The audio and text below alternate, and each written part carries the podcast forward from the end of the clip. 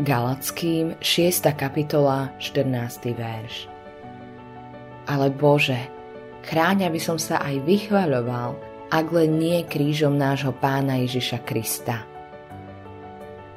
Čo je slávne a nádherné na kríži? Veď to bol prostriedok mučenia a hamby. Prečo sa z neho teda Pavol tešil?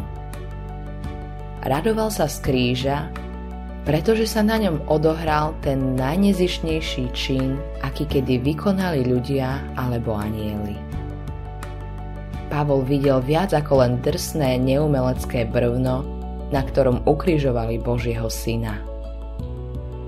Videl nádej sveta, videl Božiu lásku rozliatú v srdciach ľudí, videl koniec otroctva a života v hriechu pre tých, ktorí uverili osamelý muž, ktorý zomrel na kríži, urobil preto, aby obnovil život človeka v harmónii s Bohom, s inými ľuďmi a so sebou samým viac, ako by dokázal urobiť génius so všetkou pozemskou mocou.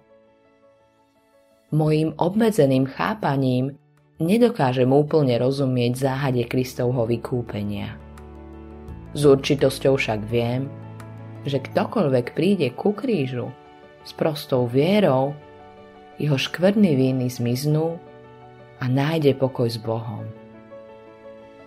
Modlitba dňa Otče, túžim sa radovať z kríža podobne ako apoštol Pavol. Pomôž mi porozumieť tomu obrovskému významu, ktorý má kríž pre mňa ako veriaceho a pre všetkých, ktorí pri ňom pokľaknú. Autorom tohto zamyslenia je Billy Graham.